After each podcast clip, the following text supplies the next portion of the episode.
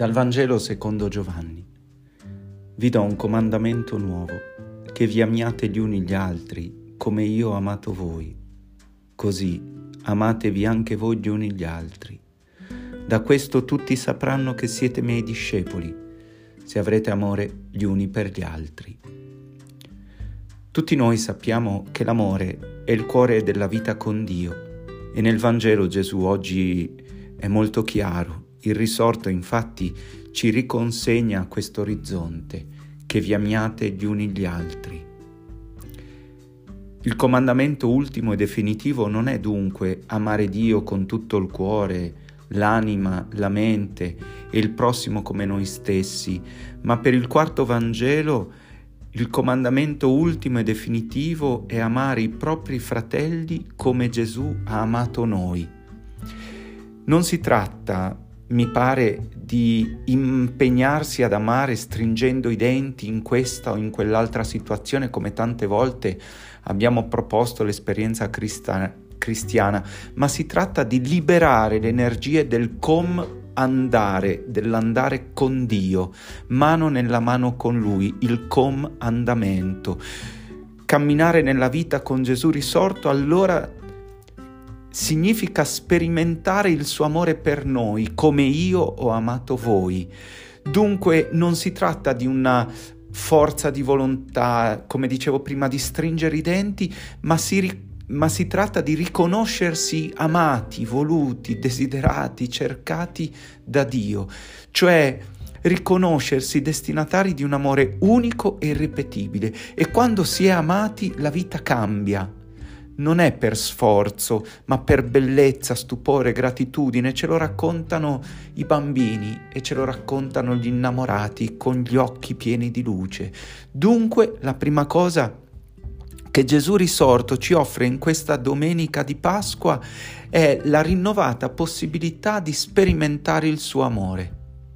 E poi la seconda è bellissima, è quella di saperlo diffondere in modo creativo come io ho amato voi, così amatevi anche voi gli uni gli altri. Come dicevo, in modo creativo. E non credo sia un caso che oggi verrà canonizzato fratel Charles de Foucault, un genio dell'esperienza cristiana. Dopo una vita turbolenta, fratel Carlo ha sperimentato la misericordia e il perdono di Gesù e si è appassionato della sua umanità.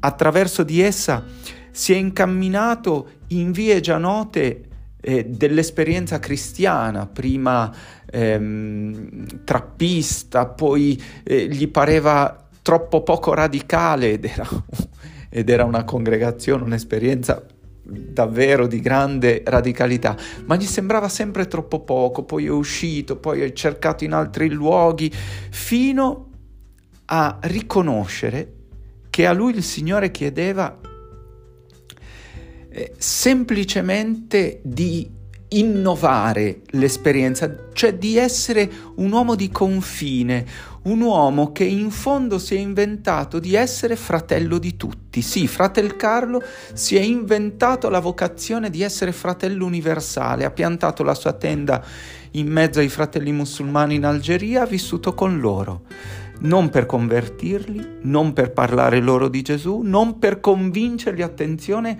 ad amare in un certo modo o a vivere una, in, secondo una certa morale, no, è stato semplicemente fratello, amico, compagno di cammino.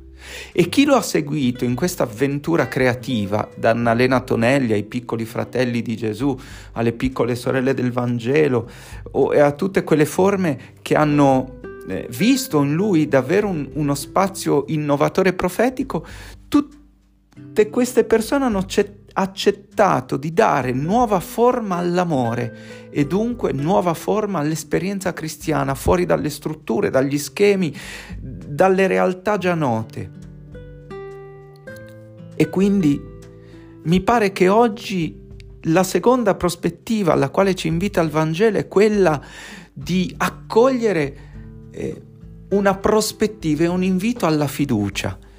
Nel Vangelo di Giovanni, al capitolo 14, eh, vi è scritto, non sia turbato il vostro cuore, Abbiate fede in Dio, abbiate fede anche in me. Nella casa del Padre mio vi sono molte dimore, se no ve l'avrei detto e io vado a prepararvi un posto. Attenzione, non si tratta delle dimore del paradiso, un po' vivere per avere un posto in paradiso, no, no, mi pare che si tratti di forme nuove e adatte a noi per la vita dell'amore, per la vita del Vangelo.